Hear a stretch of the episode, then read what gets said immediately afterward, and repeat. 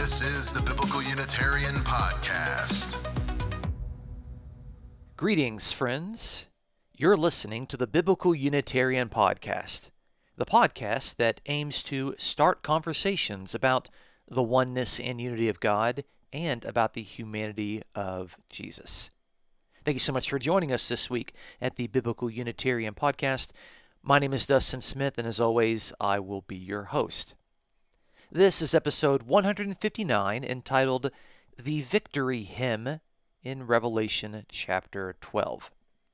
Now, did you know that the Biblical Unitarian Podcast has a YouTube channel with various short, five to seven minute truths that you can share with your friends? Why haven't you subscribed to the Biblical Unitarian Podcast YouTube channel? Do be sure to check us out and let us know what you think because we have big plans for our YouTube channel. Please look forward to it. In this week's episode of the Biblical Unitarian Podcast, we will look into the narrative of Revelation chapter 12 in order to examine the worship hymn contained within. This call and response hymn, which is the fifth hymn to appear in Revelation, actually mentions the people of God acting faithfully. Specifically, in ways that identify with and model Jesus Christ. Now, what can we learn about monotheism and the risen Jesus when we look at this important hymn of worship? Let's find out on this week's episode of the Biblical Unitarian Podcast. Our first point today is looking at the fifth hymn in Revelation.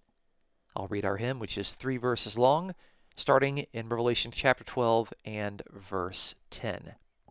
Then I heard a loud voice in heaven saying, Now the salvation and power and the kingdom of our God and the authority of his Christ have come. For the accuser of our brethren has been thrown down, he who accuses them before our God day and night. And they overcame him because of the blood of the Lamb and because of the word of their testimony, and they did not love their life even when faced with death.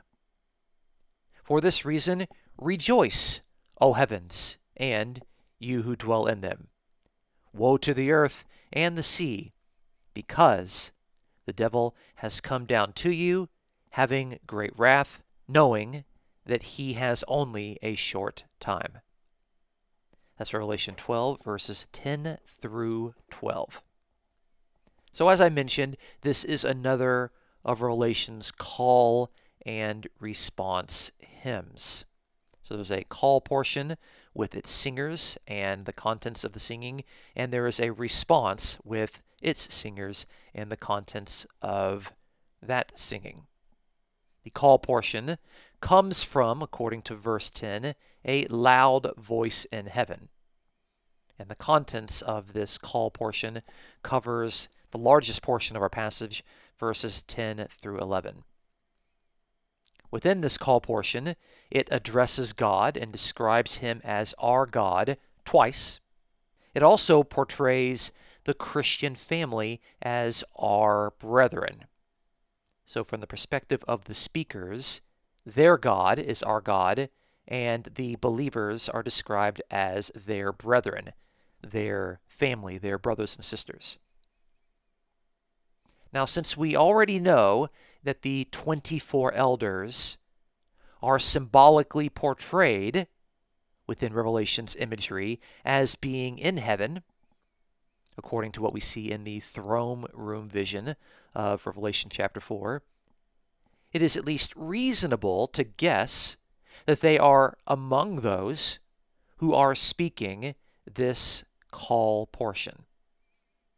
In other words, if we know that the 24 elders represent the imagery of the faithful people of God, and if they're located in heaven, and if the speakers here who are located in heaven speak of other Christians as our brethren, then it's very likely that the 24 elders are among those, at least, who are singing this call portion.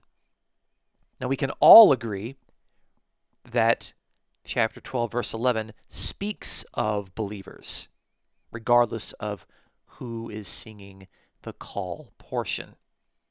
Verse 11, of course, speaks of those who have identified with the blood of Jesus, who faithfully preach the word of their testimony, and who do not love their life when faced with death.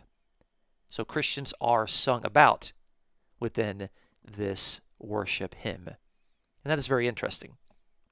Now, the response portion of this call and response hymn comes from the heavens and those who dwell in them. We can see this in verse 12.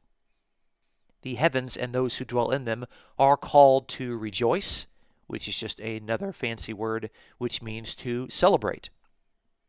But nothing more is said about their response. So we'll be focusing the majority of our investigation on the call portion because most of the words within this hymn are dedicated to that part of the hymn.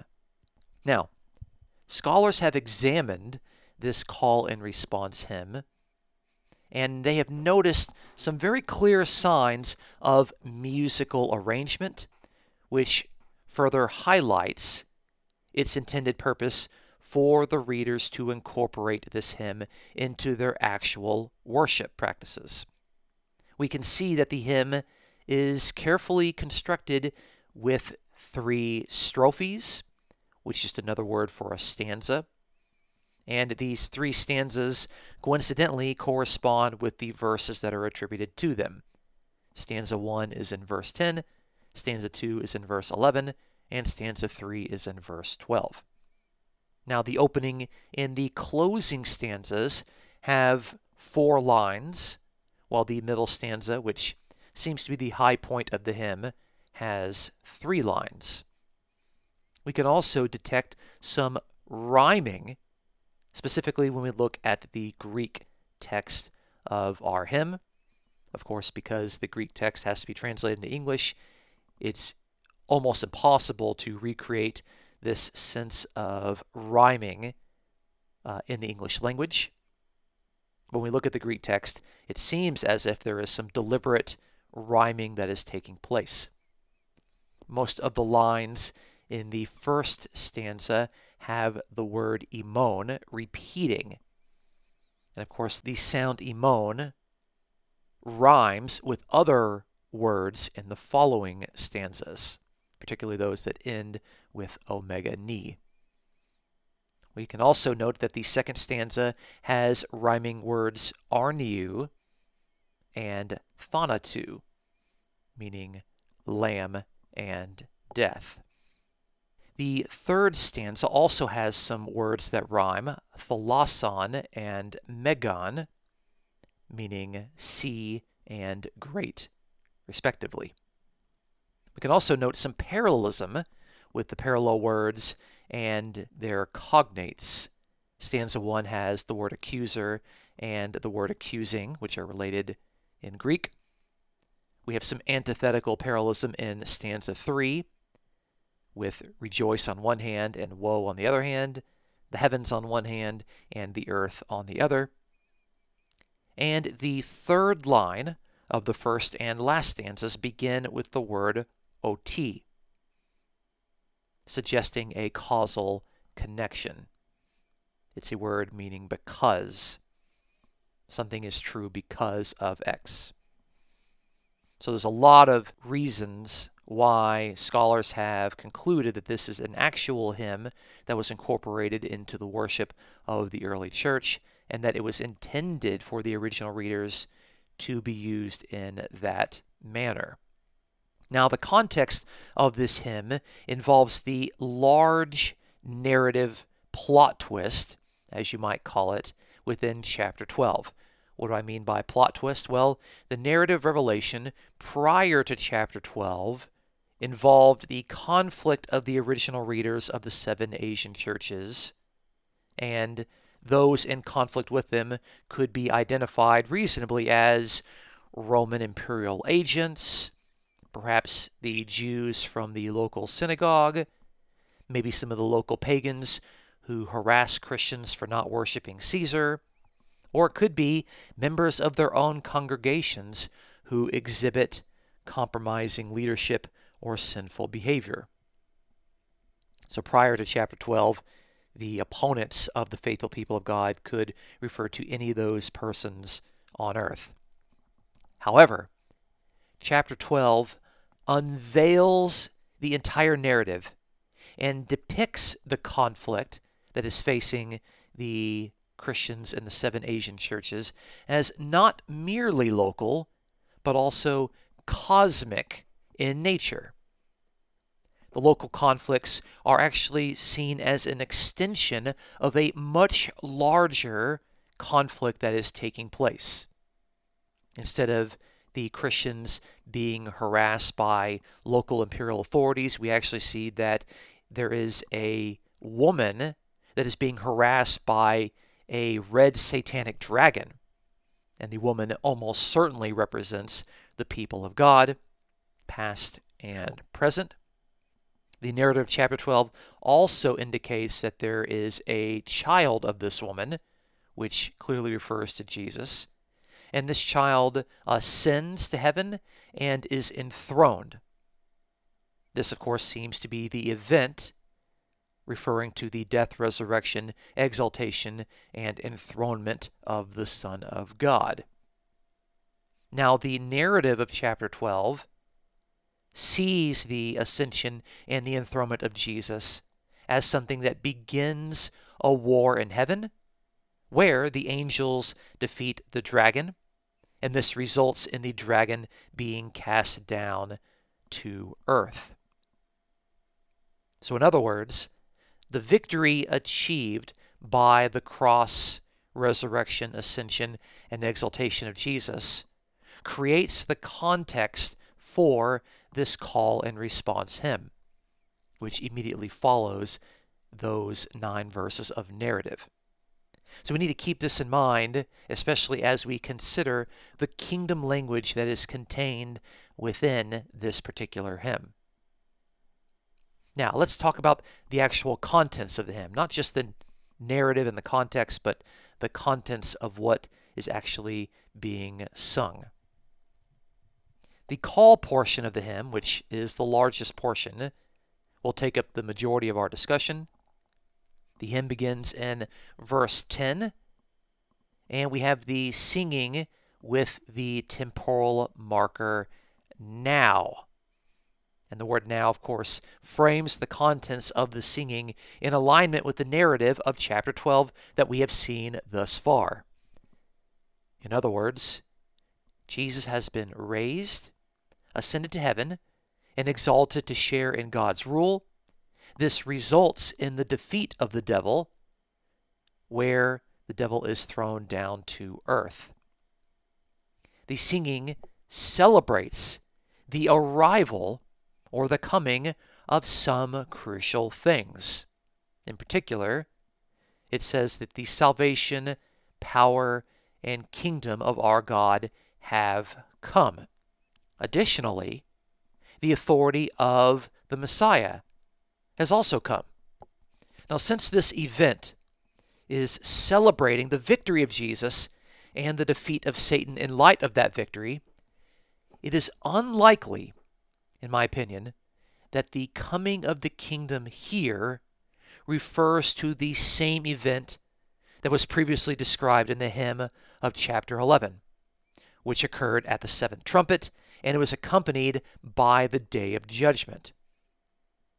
The kingdom, or perhaps it is better translated as the reign or rule of God, which comes at the exaltation of Jesus and the subsequent defeat of Satan, must be an inaugurated version of the kingdom, not the consummated version that occurs at the return of Jesus, the seventh trumpet, and the day of judgment. In other words, the kingdom as it appears in Revelation chapter 12 is a kingdom that is already, but it is not yet. It is inaugurated, but not yet consummated. The reign of God has begun, but it's not yet fully realized.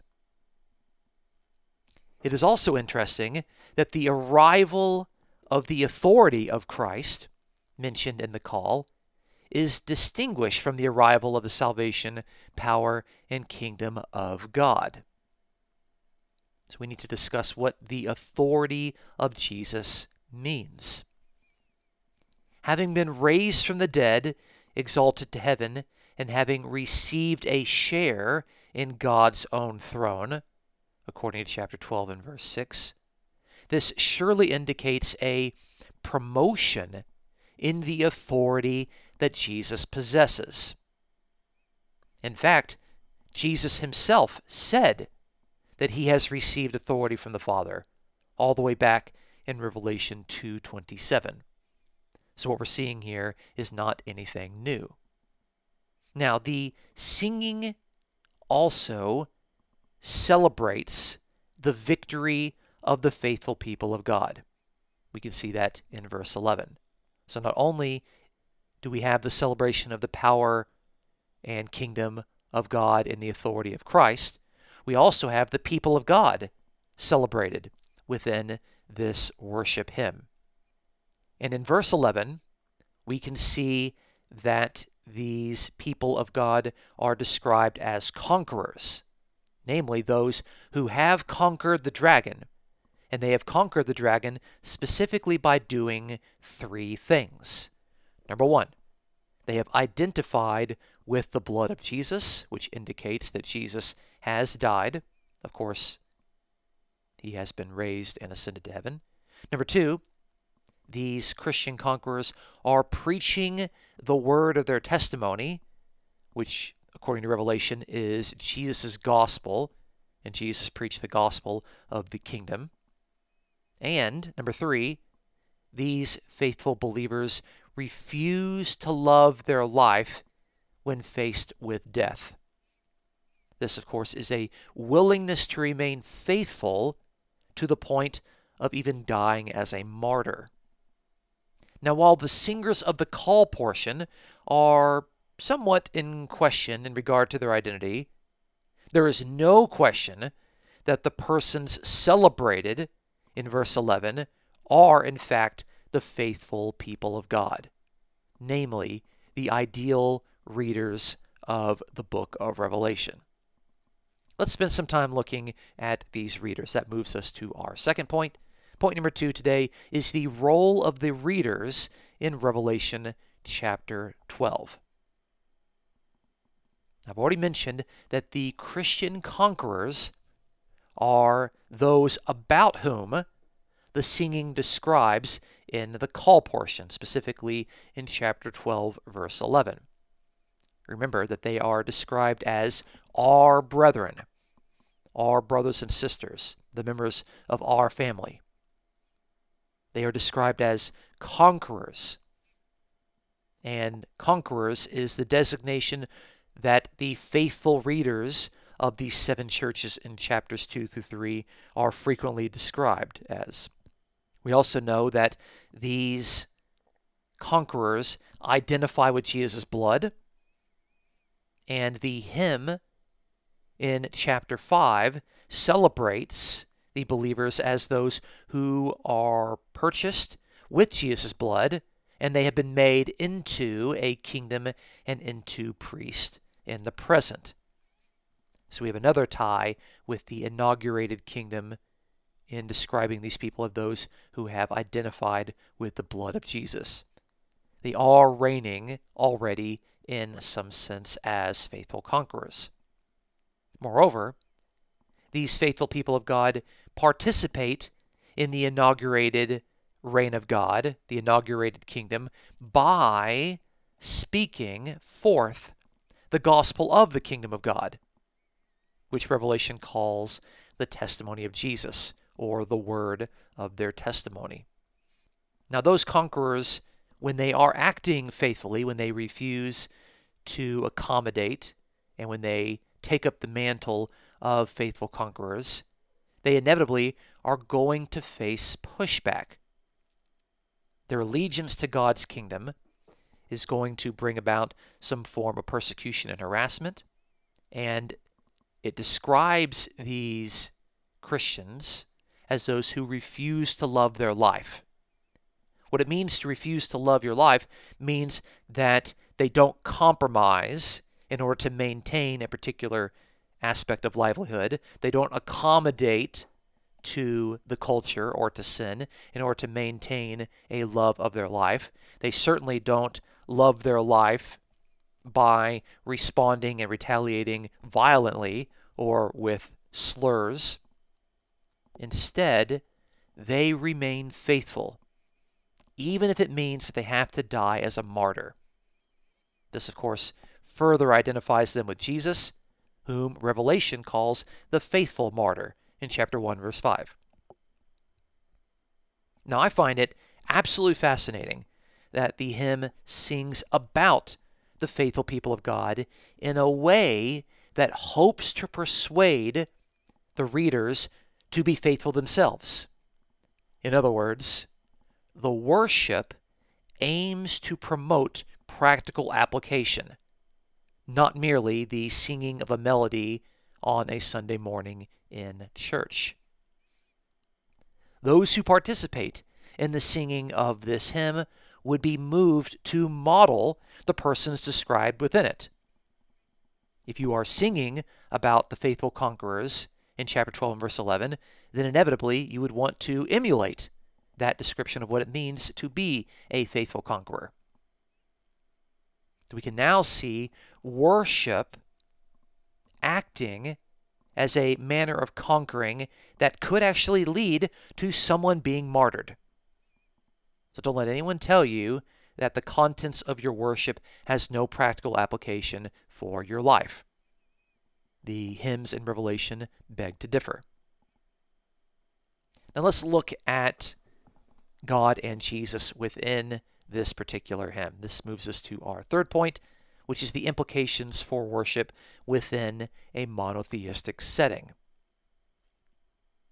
Not only does this worship hymn celebrate the faithful conquering people of God, it also celebrates the victory of God and Jesus. Luckily for us, God and Jesus are defined in ways that help us understand how early Christians understood the two of them. Within our hymn, we can see that God is described as our God, not once, but twice. And by describing the God as our God, this is emphasizing the fact that the one true God is that one God that belongs to the people. This, of course, is going to contrast other competing figures of worship that are described as God, like Caesar, Apollo, and Zeus.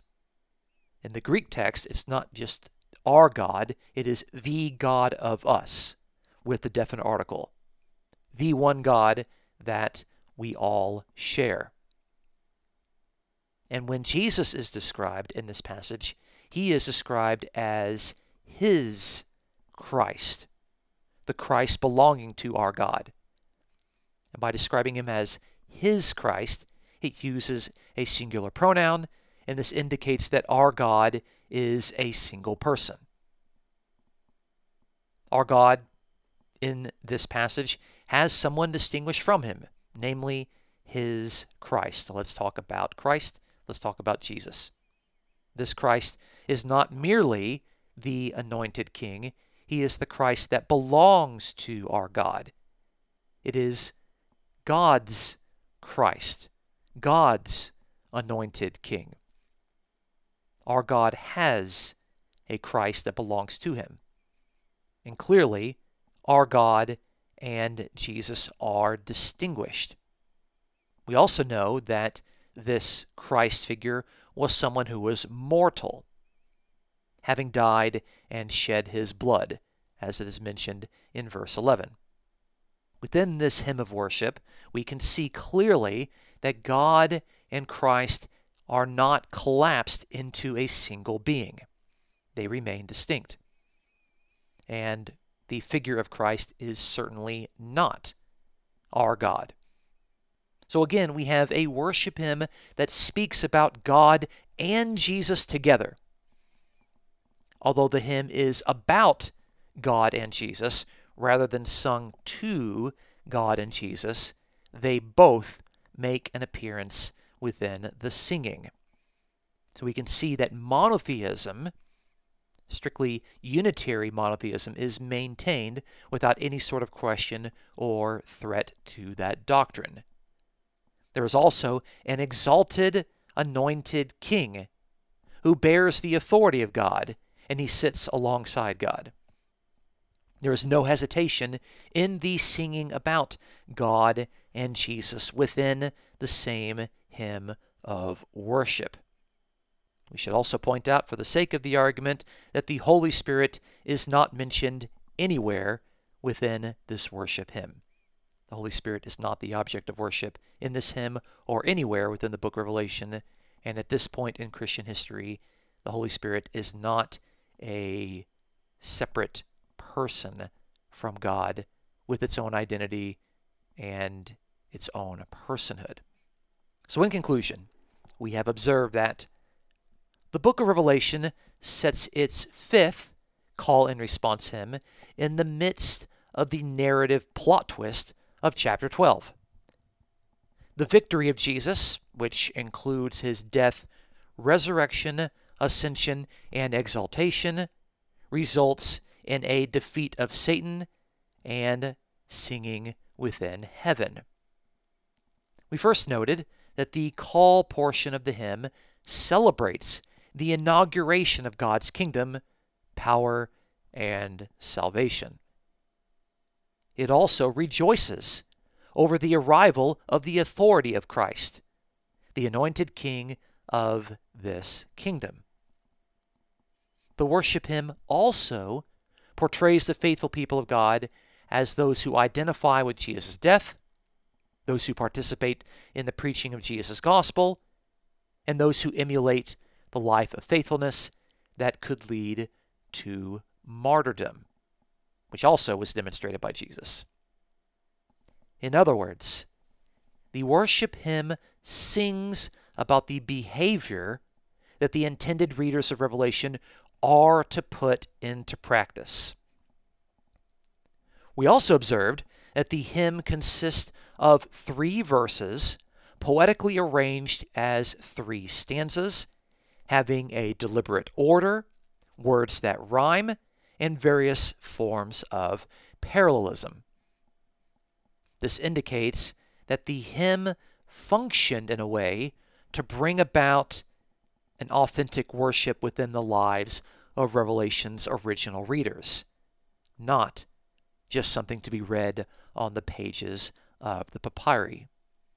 Lastly, we carefully noted that the one God is celebrated in the hymn as, quote, our God, end quote. This God is defined with a singular pronoun, and, most importantly, he is distinguished from his Christ. Unitary monotheism continued to be maintained in the singing of this worship hymn, while the risen and highly exalted Jesus was celebrated alongside the only true God. In short, the call and response hymn located within Revelation chapter 12 portrays God as a single person and Jesus Christ as the anointed king belonging to this God. And there you have it. Thank you so much for tuning in to this week's episode of the Biblical Unitarian Podcast.